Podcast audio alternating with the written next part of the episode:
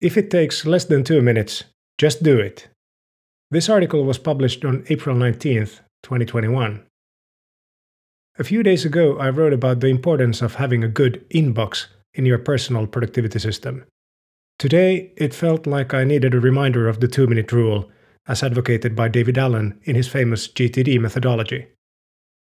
The two minute rule comes into play when you process and organize items from your inbox. Items in the inbox could be anything that has caught your attention, such as to dos, ideas, recurring tasks, or requests. The five key questions to ask yourself when processing and organizing items are 1. Is the item actionable? 2. Does it take a single step to complete it? 3. Does it take more than 2 minutes? 4.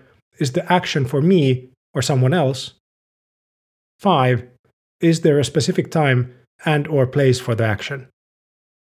The diagram in the article illustrates how these questions are used for an item in the second and third steps of the five-step GTD workflow. See show notes for a link to the diagram.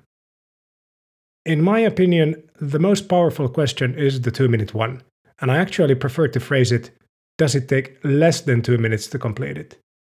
If the answer is yes, then there's no point in postponing the action and instead you should just do it. The power of the two minute rule is evident because it really drives you to get things done. The rule also appears simple and straightforward, but turns out to be surprisingly hard to follow rigorously. Why? Well, I can think of at least two reasons. First, few of us are completely immune against procrastination. There's always a temptation to put off doing something, especially if it's something boring or unpleasant, unless you can literally feel the burn of urgency. Second, when we process and organize actions, most of us have to use System 2 thinking, that is, the slower, more deliberative, and more logical mode of thought. Ideally, of course, application of the two minute rule would fall into the domain of System 1 thinking, which is the fast, instinctive, and emotional mode of thought.